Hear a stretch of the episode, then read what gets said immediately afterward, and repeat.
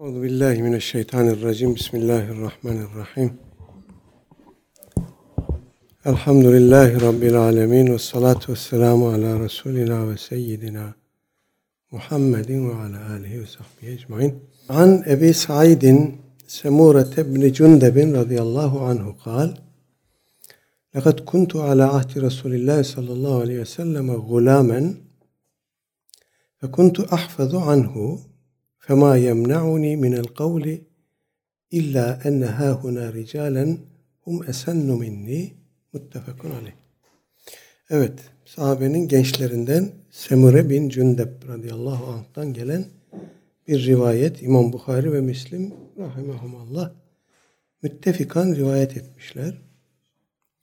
Diyor ki Hazreti Semure لَقَدْ كُنْتُ عَلَى عَهْدِ رَسُولِ اللّٰهِ sallallahu aleyhi ve selleme gulamen ben Aleyhisselatü Vesselam Efendimiz döneminde çocuktum. Ve kuntu ahfazu anhu ama ondan hadis ezberliyordum Efendimiz söylediğinde hadislerini ezberliyordum veya ona bakıyordum fiillerini hafızama alıyordum. Fema yemna'uni minel kavli bu ezberimdeki şeyleri söylemeye söylememe mani bir şey vardı. O da İlla enne hahuna ricalen hum esennu minni. Bir takım e, insanlar var, bir takım adamlar var. Sahabileri kastediyor. Onlar yaşça benden daha büyük olduğu için onların yanında e, konuşmadım. Rivayetimizin e, metnin akışına baktığımızda Semure radıyallahu anh bu sözü söylediği zamana dair bir atıfta bulunuyor gibi. Yani şu anda beni konuşmaktan alıkoyan, konuşmama mani olan bir şey var. O da burada bir takım adamlar var. Onlar benden daha yaşça büyük. Rivayetin, e, ibarenin zahiri böyle anlaşılıyor ama e, doğrusu ben böyle anlaşılmaması gerektiğini düşünüyorum. Sebebi de şu. Hazreti Semure bunu söylediği zaman zaten Efendimiz'den görüp bellediği bir şeyi de aktarıyor. Rivayetin devamında buraya almamış e, İmam Nevevi rahmetullahi aleyh. Dolayısıyla ben Efendimiz zamanında çocuktum, bakardım, kavrardım, ezberlerdim ama konuşmazdım çünkü benden büyük sahabiler vardı. Kastettiği bu olmalı. Efendim. Çünkü bu sözü Semure radıyallahu an e, cenaze namazı kılındığında aleyhissalatü vesselam Efendimiz daha doğrusu e, nifas halindeyken vefat etmiş bir sahabiye hanımın cenaze namazını kıldırırken e, nasıl kıldırmış, cenazenin neresinde durmuş, hangi e, hizasında durmuş? Bunu anlatıyor. Orada diyor ki cenazenin tam belinin ortasında, e, vücudunun ortasında belinin hizasında dururdu imam. Rivayetin devamında onu aktarıyor. Oradan anlıyoruz ki Hazreti Semure kendi bu sözü söylediği dönemi kastetmiyor. Büyükler var onların yanında konuşmayı doğru bulmuyorum derken asıl saadeti kastediyor. Çünkü arkasından Efendimizin bir fiilini aktarmış, söylemiş. E, rivayetimizin tabi bu bapta zikredilmesinin amacı, maksadı belli. Büyüklere saygı göstermek. Meclislerde onların sözünün üstüne konuşmamak. Özellikle yaşça küçük olanların buna dikkat etmesi. Tabi bunun istisnaları olduğunu da söylemiştik geçen ders. İbn Abbas Hazretleri gibi Hazreti Ömer'in meşveret heyetinde bulunan gençler vardı. Onlar da orada konuşurlardı. Hazreti Ömer söz verirdi. Onlar da konuşurdu. Dolayısıyla bu ars, asr-ı saadetteki bir durumu anlatıyor gibi. Cenaze namazı kılınırken Efendimiz'e dikkat etmiş. Cenazenin tam ortasında durmuş. Bedeninin ortası hizasında durmuş. Bu mesele e, fıkıh imamları, işte imamlar arasında ihtilaflı. Cenaze namazı kılınırken nerede durulur? Erkek olursa başının hizasında durur, kadın olursa tam ortasında durur diyenler olmuş e, Hanefi mezhebi, Hanefi mezhebi imamları diyor ki erkek olsun, kadın olsun tam cenazenin göğsünün hizasında durur. Burada da hadis rivayetlerinde geçen bir kısım kelimelerin farklılığından kaynaklanan bir cüz'i, önemsiz bir ihtilaf var mezhepler arasında. Semure radıyallahu anh Efendimiz vefat ettiğinde 20'li yaşlarındaymış. 20'li yaşların başındaymış.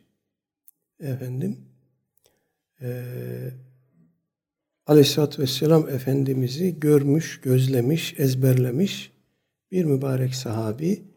Emeviler döneminde de e, vekaleten Basra ve Küfe kadır, e, valiliklerinde de bulunmuş vekaleten.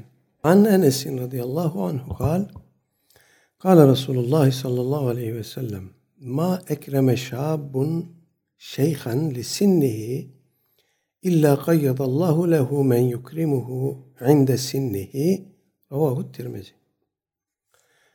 Evet Hazreti Enes radıyallahu anh rivayetimizin ravisi İmam Tirmizi rahmetullahi aleyh naklediyor. Hazreti Enes diyor ki Resul-i Ekrem aleyhissalatü vesselam şöyle buyurdu. Ma ekreme şabun şeyhan lisinnihi. Hiçbir genç, delikanlı bir e, yaşlıya efendim ikramda bulunmaz, hürmet etmez ki illa kayyadallahu lehu men yukrimuhu inde sinnihi. O da yaşlandığında Allah ona da ikramda bulunacak birisini nasip etmesin, göndermesin. Gençlerin yaşlılara e, hizmeti, hürmeti dini bir vecibe. Ama bunu yaptıkları zaman da rivayetimize göre Cenab-ı Hak onlara daha hayattayken bunun karşılığını gösteriyor ve lütfediyor. Geçen ders miydi, bir evvelki ders miydi?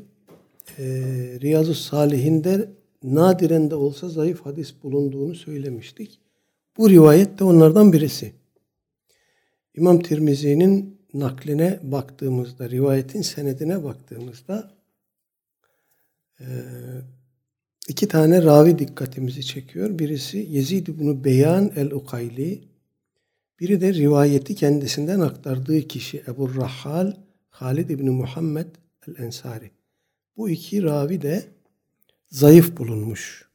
Hadis imamları, cerh imamları tarafından zayıf bulunmuş.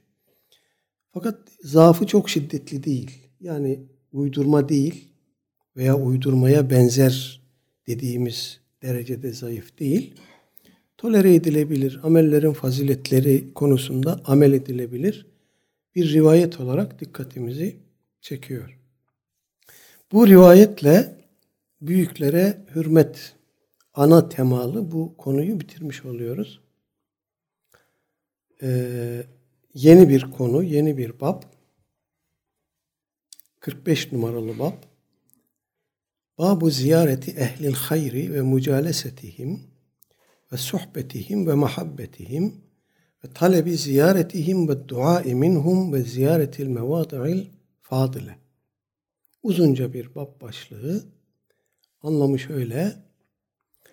Hayır ehli, salah ehli, fazilet ehli kimseleri ziyaret etmek, onların meclislerinde oturmak, sohbetlerinde bulunmak, onlara muhabbet beslemek, onların da bizi ziyaret etmelerini talep etmek ve onların dualarını istemek, bir de faziletli, özellikli mevzi, mevkileri, yerleri e, ziyaret etmek. Bununla ilgili bir bab. Babamızın ilk ayeti İmam Nevevi rahmetullahi aleyh enteresan bir e, muhteva seçmiş burada. Kehf suresindeki o Hz. Musa, e, ile Hz. Hızır aleyhisselam kıssasını anlatan ayetleri seçmiş. Buraya aktardığı ayetler sadece e, konuya delalet eden kısımdan ibaret. Ama e, biz bunu okuyalım sonra mevzuyu şöyle bir derleyip toparlayalım ki ne olmuştu Hz. Musa ile Hz. Hısır arasında neler geçmişti. Orada da bir hafıza tazelemesi yapalım inşallah. بسم الله الرحمن الرحيم. وإذ قال موسى لفتاه لا أبرح حتى أبلغ مجمع البحرين أو أمضي حقبا. فلما بلغ مجمع بينهما نسيا حوتهما فاتخذ سبيله في البحر سربا. فلما جاوزا قال لفتاه آتينا غداءنا لقد لقينا من سفرنا هذا نصبا. قال أرأيت إذ أوينا إلى الصخرة فإني نسيت الحوت وما أنسانيه إلا الشيطان أن أذكره. واتخذ سبيله في البحر عجبا. قال ذلك ما كنا نبغي فارتدا على آثارهما قصصا. فوجدا عبدا من عبادنا آتيناه رحمة من عندنا وعلمناه من لدنا علما قال موسى هل اتبعك على أن تعلمني مما علمت رشدا إلى آخر Kehf suresinin 60 ila 82 zannedersem ayetleri arasında geçiyor bu Musa aleyhisselam ve Hızır aleyhisselam kıssası.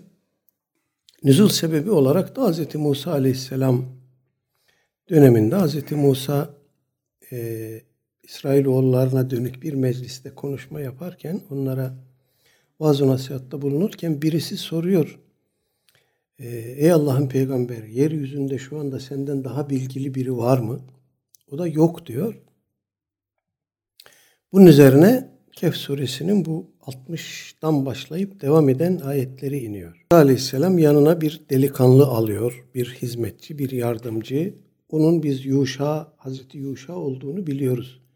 Hazreti Musa Aleyhisselam'dan sonra e, İsrailoğullarına vaat edilen toprakların e, önüne geldiler Hazreti Musa ile beraber.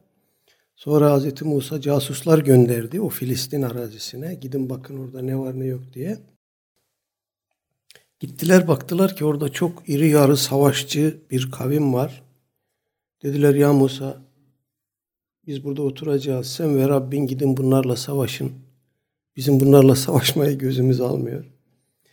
Bunun üzerine Hz. Musa aldı onları tekrar çöle götürdü. Tih sahrasına götürdü. 40 yıl dolaştırdı orada. Bir nesil geçti, yeni bir nesil geldi. O yeni nesil tabi daha itaatkar bir nesildi. Onları aldı, Filistin arazisinin önüne getirdi ve kendisi orada vefat etti. Efendim, onları oraya Hazreti Yuşa önderlik etti. Kendisinden sonra ona itaat etmelerini vasiyet etti Hazreti Musa. Hazreti Yuşa aldı onları Filistin toprağına soktu. Orada önemli büyük çetin cihatlar yaptılar, gazalar yaptılar. Ve vaat edilen topraklara girdiler. Efendim işte bu burada anlatılan o delikanlı o Hazreti Yuşa'dır. Hazreti Musa e, Cenab-ı Hakk'ın emriyle ondan daha bilgili bir e, birisi olduğuna dair Cenab-ı Hakk'ın kendisine indirdiği vahiy üzerine yanına bir balık aldı, tuzlanmış ölü bir balık aldı. Hizmetçisiyle beraber, Hazreti Yuşa ile beraber Cenab-ı Hakk'ın tarif ettiği yere doğru gittiler. Orası ayet-i kerimede iki denizin birleştiği yer diye ifade ediliyor. Neresi olduğu biraz ihtilaflı. Efendim, müfessirler farklı şeyler söylemişler. Gittiler o iki denizin birleştiği yerde e, mola verdiler, konakladılar. Sonra kalkıp devam ettiler. Balık Cenab-ı Hakk'ın bildirdiğine göre balık ne zaman canlanır suya düşerse, denize girerse o işte Hz. Musa'dan daha bilgili olan, alim olan kul orada olacak. O sahranın yanında, kayanın yanında istirahat ettiler. Biraz uyudular, dinlendiler. Kalkıp yollarına devam ettiler. Epey gittikten sonra Hz. Musa burada anlatılan e, ayetlerde olduğu gibi yardımcısına dedi ki ve idgale Musa li fetahu yanındaki yardımcısı olan o delikanlıya dedi ki La ebrahu hatta ebluğa mecma'al bahreyni ev emdiye hukuba. Bu iki denizin birleştiği yere varana kadar ya hiç durmadan devam edeceğim. Ya oraya varacağım ya da uzun seneler boyu bile sürse yürüyüp oraya gideceğim dedi. Felemma belaga mecma'a beynihima o iki denizin birleştiği yere geldiklerinde nesiya hutehuma balıklarını unuttular. Fettehade sebilehu fil bahri seraba balık orada canlandı. Denize atladı ve bir yol buldu. Denize oradan süzülüp gitti. Felemma caveza onlar oradan kalkıp yollarına devam edip gittikleri zaman قال لفتاه آتينا غداءنا لقد لقينا min seferina hada nasaba. Hz. Musa dedi ki Hz. Yuşa'ya bu yolculuk bizi yordu. Biraz dinlenelim. E, yiyeceğimizi, azığımızı da getir. Karnımızı doyuralım. Bu yolculuk bizi yordu. Kale eraeyte iz eveyna ile sahrati. O yardımcısı olan delikanlı ona dedi ki ne dersin bizim kayanın yanına geri dönüp gitmemiz gerekecek galiba. Ne buyurursun? Fe inni nesitul hute. Zira ben balığı unuttum. Orada unuttum. Ve ma e, ensanihu illa şeytanu en edkurahu. Bana onu ancak şeytan unutturdu. Burada okumakta zorlandığım bir e, farklı kıraat var. Ve ma ensanihu şeklinde. Ee, Kur'an-ı Kerim'de iki ayrı yerde, birisi burası, birisi de Fetih Suresinin 10. ayetinde Arap gramerine aykırı bir kıraat var. Hafs kıraatinde Arap gramerine aykırı bir okuyuş var. Birisi burası. Gramere göre nasıl olması lazım? Ve ma ensanihi olması lazım. Ama ensanihu oluyor.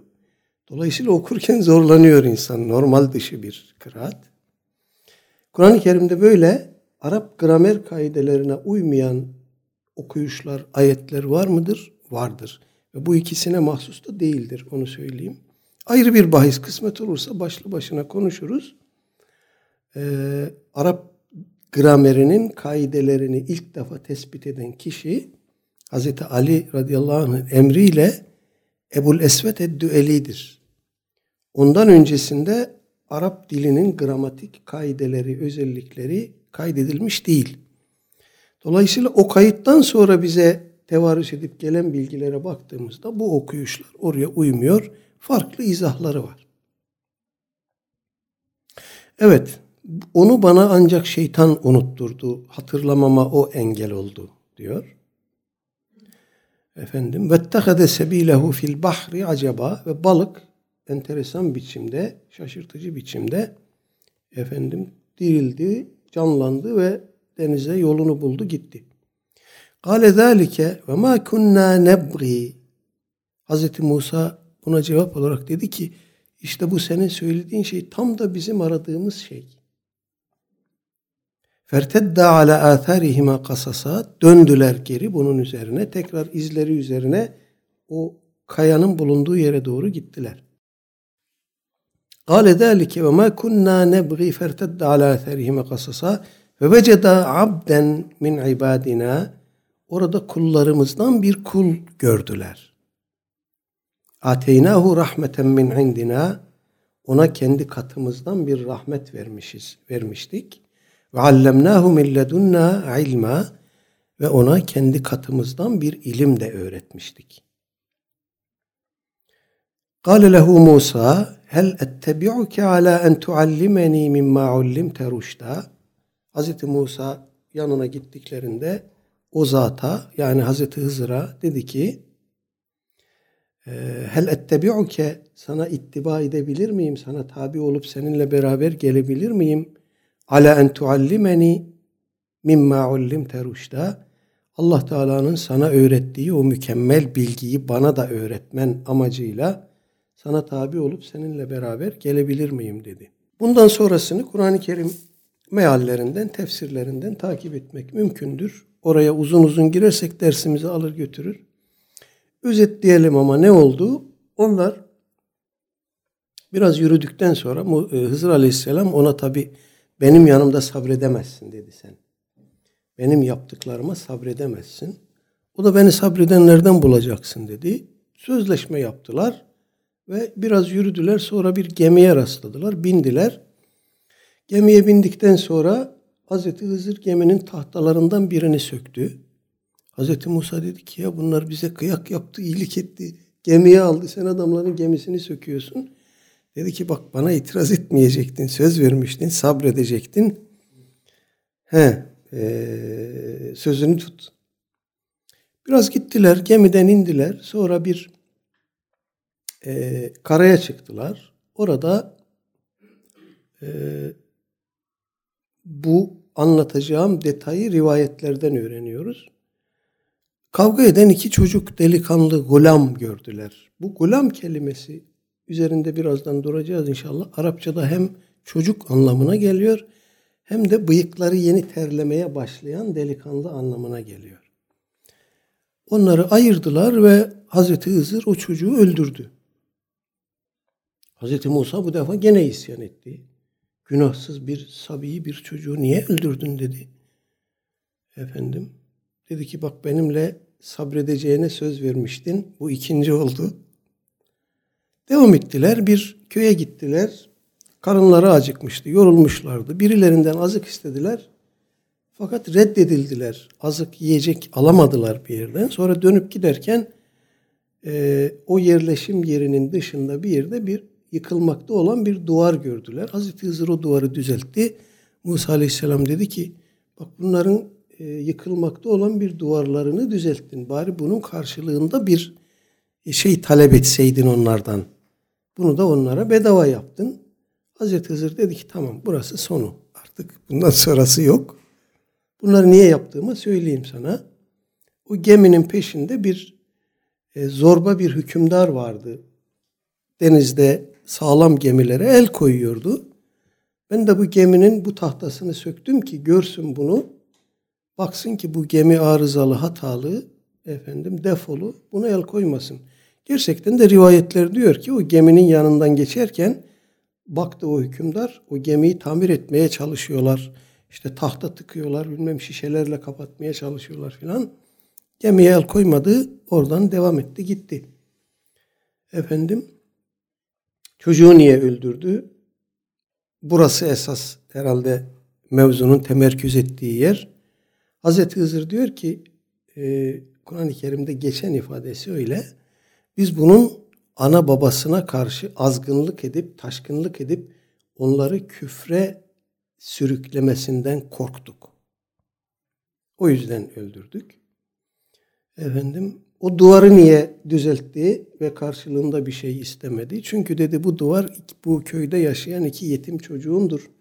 Ana babası bunların çok e, güzel insanlardı, faziletli, hayırlı insanlardı. Bu çocuklara buraya bir gömü e, bıraktılar, gömdüler. Bu çocuklar büyüyecek, bu duvar onlar büyümeden önce yıkılırsa bunu bulamazlar. Onun için duvarı tamir ettim ki çocuklar büyüyene kadar bu duvar kalsın. Bu bir duvar demek ki bir işaret. Büyüyecekler ve bu hazineyi buradan çıkaracaklar, kullanacaklar. Tarih içinde değil ama günümüzde özellikle bu e, kıssa içerisinde o çocuğun öldürülmesi meselesi bir hayli tartışılıyor, konuşuluyor. Tarih içerisinde bu bir problem olmamış. Neden olmamış? Çünkü ulema diyor ki Hazreti Hızır'ın Hızır'ın kimliğine bağlı olarak Hazreti Hızır bir melek miydi? Bir peygamber miydi? Bir veli miydi? İhtilaflı bir konu. Ekseriyet bir peygamberdi diyorlar. E, İslam ulemasına Allah rahmet eylesin. Bunu böyle cevapladıktan sonra işin peşini bırakıyorlar mı? Bırakmıyorlar. Peygamberdi tamam da peki Nebi miydi, Resul müydü? Efendim. Ekseriyet diyor ki Nebi'ydi. Biz burada daha önce Nebi Resul farkını konuştuk e, hatırlarsanız. E, Nebi'yi nasıl tarif etmişlerdi? Arada çok dikkat etmemiş olabiliriz o Nebi tariflerinden birine. Nebi Cenab-ı Allah'tan haber alan ama bir başkasına bunu tebliğ etmekle memur olmayan peygamberdir diyenler vardı. Bu genel cumhurun tarifine çok uymuyor. Cumhur diyor ki Nebi Allah'tan haber alan ama kitap almayan, kendisinden önceki bir peygamberin peygamberliğini efendim tecdit eden, onun şeriatını ihya eden peygamberdir diye tarif ediyorlar. Çoğunluk böyle diyor. Resul de yeni bir kitap, yeni bir şeriat getiren peygamberdir. Hemen burada gene bu bağlamda e, bir noktaya temas etmemiz lazım. E, bu Nebi Resul tarifleri tabi e, kesin bir noktaya bağlanamıyor. Kelimelerin anlam e, bünyelerinde bulunan çağrışımlardan hareketle bir takım yorumlar yapılmış. Nebi şudur, Resul budur diye. Kur'an-ı Kerim'de bazı peygamberler için hem Nebi hem Resul oldukları vurgulanıyor. Bazı peygamberler sadece Nebi olarak geçiyor. Tabi bu ayrım ayrıca Kur'an'da da geçiyor. Ee, efendim Kur'an bize her türlü bilgiyi açık, seçik, net bir şekilde veriyor. Anlaması kolay bir kitaptır. Hadise madise ihtiyacımız yoktur diyenlere yıllardan beri bir çağrı yapıyoruz. Bir sefer de gene bu, bu vesileyle yapalım. Eğer hadise ihtiyacımız yok diyorsanız sırf Kur'an'dan hareketle Aleyhisselatü Vesselam Efendimizin son nebi olduğunu bize bir ispat edin görelim. Son nebi. Hatta son Resul. Bunu Kur'an'dan hareketle tartışmasız biçimde ispat etmek mümkün değil. Çünkü Efendimiz Aleyhisselatü Vesselam'ın son elçi oluşu bağlamında Kur'an'da bir tek ayet var. O da Bismillah. Ma kâne Muhammedun eba ahadim min ricalikum. Muhammed sizden Aleyhisselatü Vesselam sizden herhangi bir erkeğin babası değildir. Velakin Resulallahi ve hatemen nebiyyin. Ama o Allah'ın Resulüdür ve Nebilerin hatemidir. Tek ayet bu. Efendimizden sonra bir Resul gelmeyeceğine bu ayetten istidlal etmek mümkün değil. Çünkü bu ayette Efendimizin son Resul olduğu ifade edilmiyor. Velakin Resulallah. Allah'ın Resulüdür. Belki son nebi olarak anlayabileceğimiz ayetin ikinci fıkrası Velakin Resulallah ve hatemen nebiyyin Nebilerin hatemi. Burada da hatem kelimesi e, merkezi bir rol oynuyor. Ne demek? Hatem ne demek? Vallahi Hindistan'daki bu Kadıyanilere sorarsanız onlar halen özellikle İngiliz e, emperyalizmi tarafından hala destekleniyor. İngiltere'de merkezleri var, televizyonları var, müesseseleri var. Diyorlar ki hatem Arap diline bakın, sözlüklere bakın. Hatem süs demektir. Süs. Hatemen Nebiyyin de peygamberlerin süsü demektir. Efendimiz peygamberlerin süsüdür. Amenna ve saddakna. Ama son nebi değildir. Hani onlar bu Gulam Ahmet Kadı yani peygamberdir diyorlar ya. Buraya bu e, iddiaya buradan bir yol bulacaklar. Arap dili böyle bir imkan veriyor mu? Veriyor. Peki hatemin başka bir anlamı mühür demek. Peygamber nebilerin mührüdür. Tamam onu da kabul ediyoruz diyorlar. Mühür nedir? Mühür bir insan bir yere bir mektup yazar. Yazar, yazar, yazar, yazar. Sonuna geldiğinde onu mühürler. O ne demektir? Bu yukarıda yazılan şeyler bana aittir. Bu mühür de onun tasdikidir. Hatem tasdik edici demektir. Mühür bu anlamdadır. Peygamber Efendimiz de kendisinden önceki peygamberlerin mührüdür, tasdik edicisidir. Kendisinden önceki peygamberlerin peygamber olduğunu tasdik etmiştir. Doğrudur. Son nebi nereden çıkıyor? Dolayısıyla arkadaşlar Kur'an bize yeter çağrısı buralara kadar tehlikesi, handikapı, riski uzanan çok tehlikeli bir söylemdir. Çok işlevsel gelir. Ayetlere istedikleri manaları vermek, ayetler arası ilişkileri istedikleri gibi kurmak bunların keyfine kaldığı için biz böyle anlıyoruz deyip geçiyorlar. Fakat bu tarz yerlere geldiğinde takılır kalırsınız. Efendimizin son peygamber olduğunu ispat edin dese birisi takılır kalırsınız. Evet, Musa aleyhisselamın arkadaşı olan Hazreti Hızır, bu Hızır ismi Kur'an'da geçmez, hadislerle sabittir. Nebi miydi, veli miydi, Resul müydü, melek miydi? Ekseriyetin görüşü diyorlar ki o nebiydi. Kendi şeriatı vardı. Fakat bu şeriatı başkasına tebliğ etmekle yükümlü olmayan nebilerden biri olabilirdi. Çünkü onun peygamberliği nerededir, hangi kavme gönderilmiştir buna dair bir kayıt yok Kur'an'da. Hadiste de yok, sünnette de yok. Böyle olunca o herhangi bir kavme tebliğ mükellefiyeti olmayan bir nebiydi demek mümkün görünüyor. Efendim, yaşıyor mu yaşamıyor mu bu da bir ihtilaf konusu olmuş. Tasavvuf ehli ekseriyetini, tasavvuf ehlinin tamamının teşkil ettiği ulema diyor ki Hızır hayattadır, ölmedi, yaşıyor. Fakat bizden gizlenmiştir. Yani bizim idrak edebileceğimiz, görüp algılayabileceğimiz bir boyutta değil. Bizden gizlenmiştir ama yaşıyor, hayattadır. Evliyaullah'tan onu görenler var, onunla konuşanlar var, onunla temas kuranlar var. Efendim, e, tasavvuf ehlinin kitaplarında bunlar o kadar yaygın anlatılır ki İmam Nevevi diyor ki bunu saymakla bitiremeyiz. Ve İmam Nevevi rahmetullahi aleyh de Hazreti Hızır'ın nebi olup yaşadığına dair görüşünü o taraftan yana kullanıyor. O görüşe meylediyor. Ekseriyetini ehli hadisin teşkil ettiği diğer grup hayır diyorlar. Yaşamıyor, öldü. Evet bir nebiydi. Ama her insan gibi, her fani gibi onun da bir eceli vardı. Eceli geldi, öldü gitti. Aleyhisselatü Vesselam Efendimiz bir gün bir keserin keresinde buyurmuş ki şu anda yeryüzünde yaşayanların hiçbiri bundan yüz sene sonra hayatta olmayacak. Dolayısıyla bakıyoruz sahabe-i kiramdan Efendimiz bu sözü söyledikten sonra yüz seneyi aşkın yaşayan var mı? Yok. Bu söz tahakkuk ettiği, Efendimizin bu haberi gerçekleştiği hiçbir sahabi ikinci yüzyılın başına kadar yaşamadı.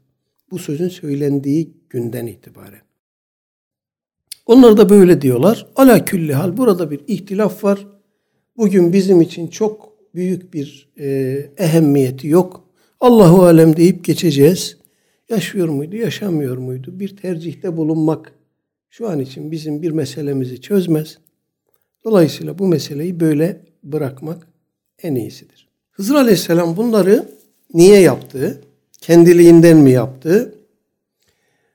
Ee, Kehf suresinin 60 e, sonuna doğru affedersiniz. 65. ayette az önce okuduk. Hızır Aleyhisselam'a Cenab-ı Hakk'ın kendi katımızdan bir ilim verdiğimiz bir kul diye e, tavsif ettiğini görmüştük. Demek ki Cenab-ı Hak'tan bir ilim sahibi, onun verdiği bir bilgiyle yapıyor bu yaptıklarını.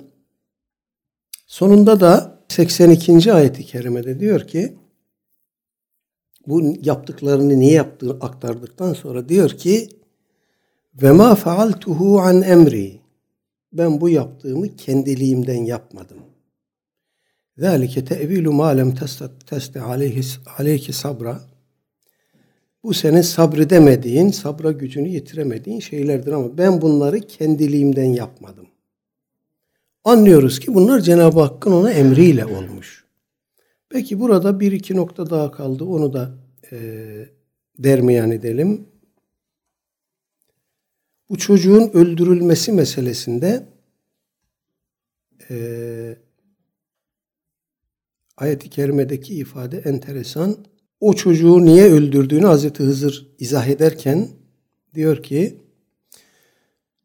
ve emmel gulamu çocuğa gelince fekâne ebevâhu mu'mineyni ana babası mümindi o çocuğun. Fehaşînâ en yurhikahuma tuğyanen ve kufra. Ana babasını azgınlığa, taşkınlığa ve küfre sevk etmesinden korktuk. Sevk edeceğinden korktuk. Bu kelimeye takılıyorlar. Diyorlar ki bunu Hızır demek ki kendiliğinden yaptı ama bir ihtimal üzerine yaptı. Korktuk diyor. Böyle yapacağından korktuk. E bu ihtimal üzerine bir çocuk, günahsız bir çocuk öldürülebilir mi? Hadi kesin bilgi olsa neyse de ihtimal. Fakat tabi bunu söyleyenler bunun Hazreti Hızır'a vahyedilmiş bir şey olduğunu unutuyorlar. Dolayısıyla bu Hazreti Hızır'ın korktuk ifadesi aslında zamirin merciği şeyin e, fiilin faili Cenab-ı Hak'tır. korktuk fiilinin faili Cenab-ı Hak'tır. Ve müfessirler diyorlar ki buradaki korktuk kelimesi bildik anlamına gelir. Böyle bir e, anlama şekli var mı Arapçada? Var. Kur'an-ı Kerim'den buna pek çok delil de getiriyorlar. Cenab-ı Hak bu çocuğun ana babasını taşkınlığa küfre sevk edeceğini bildiğimiz için Hızır'a onu öldürmesini emrettik buyuruyor. Peki e, bu çocuk o yaşa kadar yaşadı. Ondan sonra Hızır tarafından öldürüldü. Madem ana babasını efendim küfre taşkınlığa sevk edecekti. Acaba daha önce Cenab-ı Hak bunun canını niye almadı? Müfessirler bu soruyu da soruyorlar kendilerine. Ve diyorlar ki bu Allah'ın takdiridir. Bazı çocuklar ana rahminde ölür. Bazıları doğum esnasında ölür. Bazıları doğar bir süre az yaşar ölür. Bazıları ileri yaşlarda ölür. Her birinin bir zahir sebebi vardır. Cenab-ı Hak bunun ecelini de böyle tayin etmiş. Dolayısıyla onun eceli Hızır'dan olacak. Ömrü o kadar takdir edilmiş. Oraya kadar yaşayıp ondan sonra ölecek. Cenab-ı Hakk'ın takdiri benzer olaylarda da anlaşılabilir bir gerekçe teşkil ettiği için burada da böyle bir durum var. Zannederim üzerinde durmamız gereken noktalar bunlardan ibaret. Bu ayeti kerimelerin burada zikredilmesinin sebebi e, bilgili kimselere karşı gösterilmesi gereken edep. Aleyhisselatü Vesselam Efendimiz e, Hz. Musa, Hz. Hızır aleyhisselam kıssalarını anlattıktan sonra diyor ki Hazret Allah Musa'ya rahmet eylesin. Keşke biraz sabretseydi de bu meselelerin devamını Cenab-ı Hak bize haber verseydi. Evet, e, Hz. Musa Aleyhisselam kendi şeriatına göre meseleleri değerlendirdi.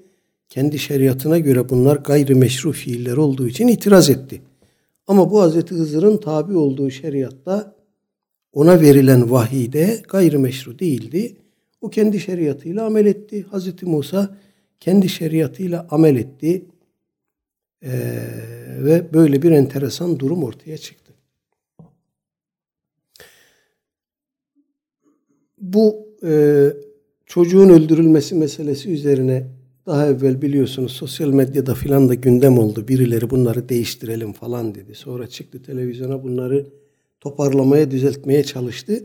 Bunun tarihsellikle falan bir alakası yok arkadaşlar. Bu ayetlerin tarihsellikle bir alakası yok. Cenab-ı Hak peygamberlerden her birine ayrı bir şeriat, ayrı bir metot, ayrı bir minhaç vermiş. Bunların her birinin tabi olduğu şeriat başka. Dolayısıyla Hz. Musa'nın şeriatı öyleydi, Hz. Hızır'ın şeriatı öyleydi. Böyle bir peygamberler silsilesi devam edecek olsaydı, Efendimiz son peygamber olmasaydı bu tür vakalara rastlayabilecek miydik? Evet. Rastlayabilecektik. Cenab-ı Hak neyi kime meşru kılacağını, hangi kavmen hangi hükümleri göndereceğini kendisi daha iyi bilir. Elbet bize danışacak değil. Bunun tarihsellikle bir alakası yok. Bu yaşanmış bir hadisedir. Efendim ve hakikattir. İmam Nevevi merhumun burada ikinci sırada zikrettiği ayeti kerime gene Kehf suresinin 28. ayeti Bismillah. Vesbir nefseke ma'allezine yed'ûne rabbehum bil gadati vel aşiyyi yuridûne vecheh.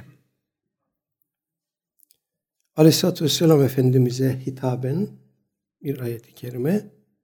Sabah akşam Rablerine dua ve niyaz edip onun rızasını arayan, kazanmaya çalışan kimselerle beraber sabret diren, dişini sık ve sabret ve katla. Bu ayeti kerime Mekke müşriklerinin Peygamber Aleyhisselatü Vesselam Efendimiz'e ve müminlere gösterdiği o e, taşkınlık, o tuğyan, o e, şiddet, o zulüm bağlamında indirilmiş bir ayeti kerimedir.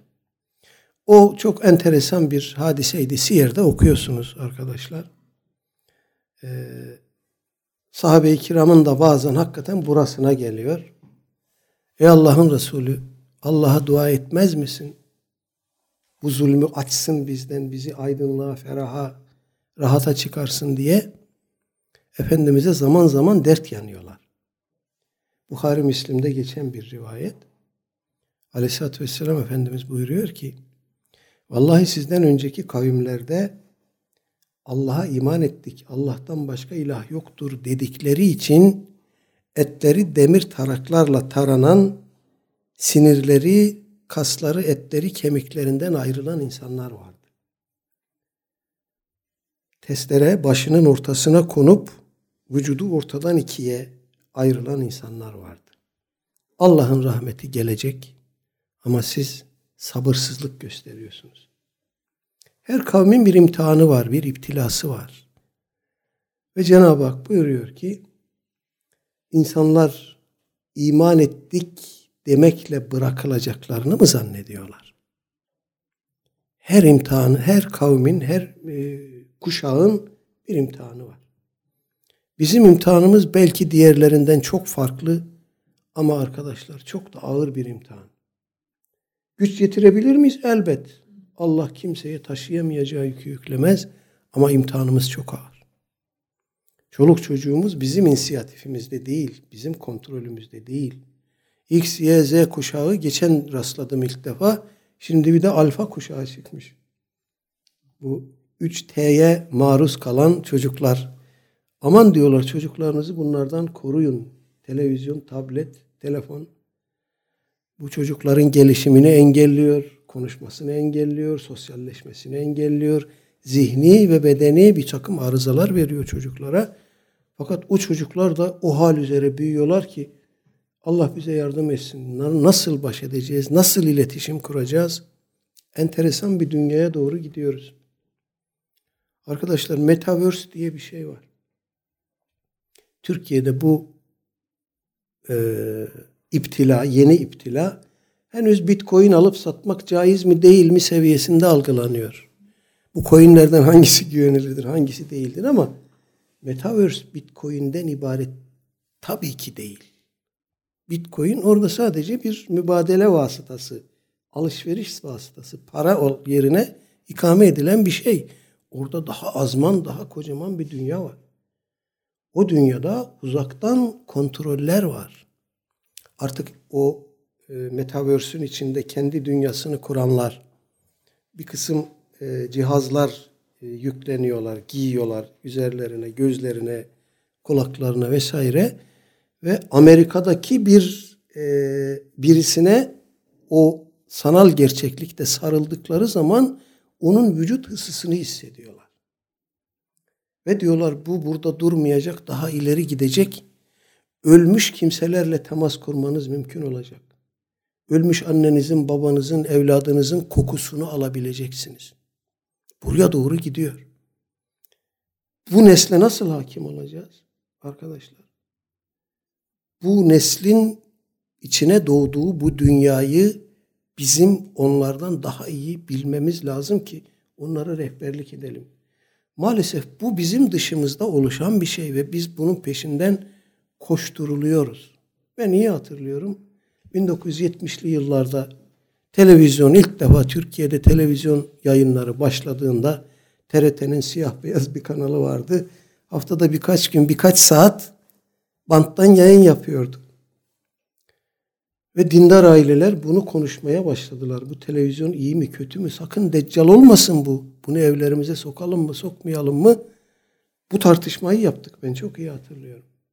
Bunu açtık. Artık evlerimizde televizyon var. Sonra internet diye bir şeyle karşılaştık. Bunu tartıştık.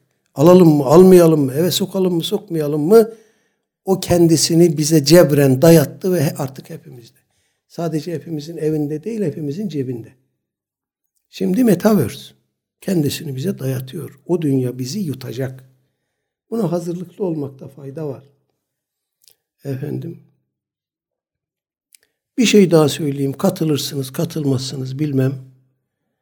Ee, bu iş nereye kadar gidecek? Allahu alem ahir zaman deccaliyetine kadar böyle gidecek.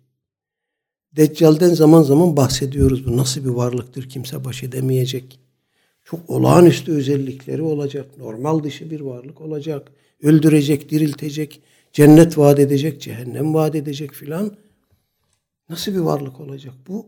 İşte yavaş yavaş yapay zekaydı, metaverse'tü, efendim bunları birleştirdiğimizde sanki oraya doğru gidiyoruz. Bununla baş etmek ancak bir tek şekilde mümkün olacak. O da nübüvvet kuvvetiyle Hz. İsa Aleyhisselam vesilesiyle. Başka türlü Deccal'la bu ümmet baş edemeyecek. Hatırlayın bu bununla ilgili hadisleri zaman zaman zikrediyoruz. Medine'de bir Yahudi mahallesinde bir çocuk vardı. O çocuğun deccal olabileceğini konuşuyordu sahabe-i kiram. Çok böyle normal dışı davranışları filan vardı. Efendimiz'e de bunu söylediler. 1 2 3 Efendimiz en sonunda dedi ki hadi gidelim. Gittiler Medine o Yahudilerin mahallesini. Çocuk sokakta oynuyordu diğer çocuklarla ama normal dışı bir görüntüsü de var. Efendimiz onun deccal olup olmadığını o anda demek ki kendisine vahiy ile bildirilmemiş deccal mı değil mi? İmtihan etmek için efendim aklından bir şey tuttu. O çocuğa dedi ki ben aklımdan bir şey tuttum. Bunun ne olduğunu bilir misin? Çocuk dedi ki duh. Duh. Peygamber Aleyhisselatü Vesselam Duhan suresini tutmuştu aklında. Çocuğa yarısı bildirildi, yarısını söyledi, yarısını söyleyemedi. Duh dedi sadece. Git haddini bil dedi. Sen birilerinin birileri tarafından e, yönlendiriliyorsun, idare ediliyorsun.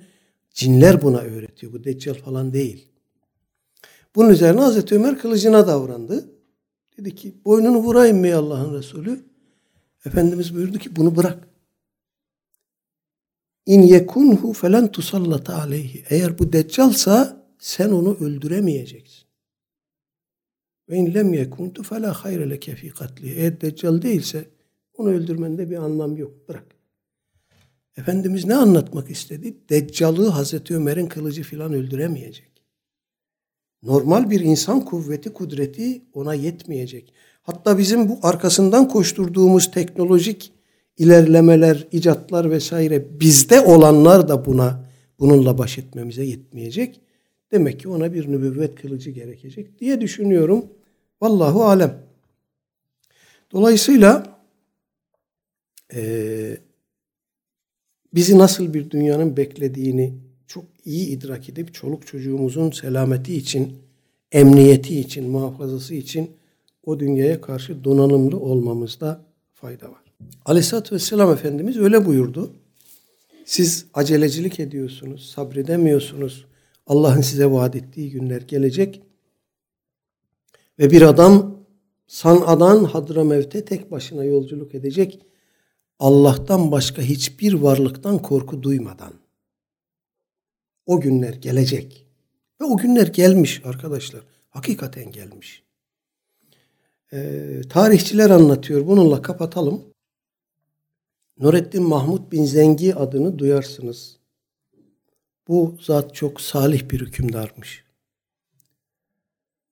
Efendim, e, iş başına geldiği zaman kendisine çok hürmet gösterdiği bir hocası da varmış. Allah dostlarından bir adam. Şeyh Ömer el-Mavsili diye bir adam. İş başına geldiği zaman toplum e, çok kötü bir durumda çapul, eşkıyalık, yağma, hırsızlık, talan almış başını gidiyor. Devlet ricali gidiyorlar Nurettin'in yanına diyorlar ki bu toplum böyle gitmez. Bunun acil tedbirlerini almamız lazım. Fakat şeriat bize mani oluyor. Efendim bir suçluyu yakalıyorsunuz, onu muhakeme edeceksiniz. Suçu sabit mi, beyineydi, şahitti, delildi. Bu süreç uzayıp gidiyor. İşi normale döndürene kadar yakaladığımızı asalım. İş normale döndükten sonra normal şer'i prosedürü uygulayalım. Aklına yatıyor Nurettin'in. Şeyin e, Ömer el Mavsili'nin. Onun yanına gidiyorlar. Aklına yatıyor ve bir pusula yazıyor şeye Nurettin'e. Diyor ki sana tavsiyem budur. Nurettin pusulayı alıp okuyor. Çeviriyor arkasını iki satır bir şey yazıp geri gönderiyor. Şunu yazmış. Eğer ben suçluları suçları şer'i olarak sübut bulmadan o normal yargı süreci devam edip tamamlanmadan yakaladığım insanları cezalandırırsam kendi ilmimi Allah'ın ilminden yukarıda görmüş olurum. Buna yetkim yok. Ama bir kimsenin suçu şer'i olarak sübut bulduktan sonra da onu cezalandırmakta Hiçbir kuvvet beni alıkoyamaz. Deyip geri gönderiyor. Şeyh Ömer el Mevsili alıyor bunu okuyor ve tövbe istiğfarla acı acı ağlıyor. Eyvahlar olsun diyor. Benim ona söylemem gerekeni o bana söyledi. Şer-i Şerif'in böyle bir özelliği var. Tatbik ederseniz netice alırsınız. Nasıl tatbik edersiniz? Layık olursanız. Arkadaşlar İran'da bugün yaşananları görüyoruz. Şeriatı tatbik adına toplum ve devlet çatışıyor. Böyle bir düzen istemiyoruz. Cenab-ı Hak da istemiyor. Bir yerde bir İslami ortamın oluşmasını mı istiyorsunuz? Buna gönülden evet diyen bir toplum oluşturmaya çalışmanız lazım. Müslümanların İslam'la pazarlık yaptığı bir süreçte Cenab-ı Hak'tan siz İslami bir düzen, bir felah, bir salah bekleyemezsiniz. Her bir Müslüman canı gönülden bunu isteyecek, arzu edecek, buna layık olacak, buna ehil olacak ki Cenab-ı Hak da göndersin. Arapçada çok güzel bir söz var. Vurudul imdad bi hasebil istidat. Cenab-ı Hak'tan medet mi bekliyorsunuz? Ne kadar hazırsanız, layıksanız ve ehilseniz o kadar gelir. Fazla gelmez. Evet bu ayeti kerimenin tefsiri bağlamında e, şimdilik bu kadar söylemiş olalım. Ve sallallahu ala seyyidina Muhammedin ve ala alihi ve sahbihi ecmain velhamdülillahi rabbil alemin ve selamu aleyküm ve rahmetullahi ve berekatuhu.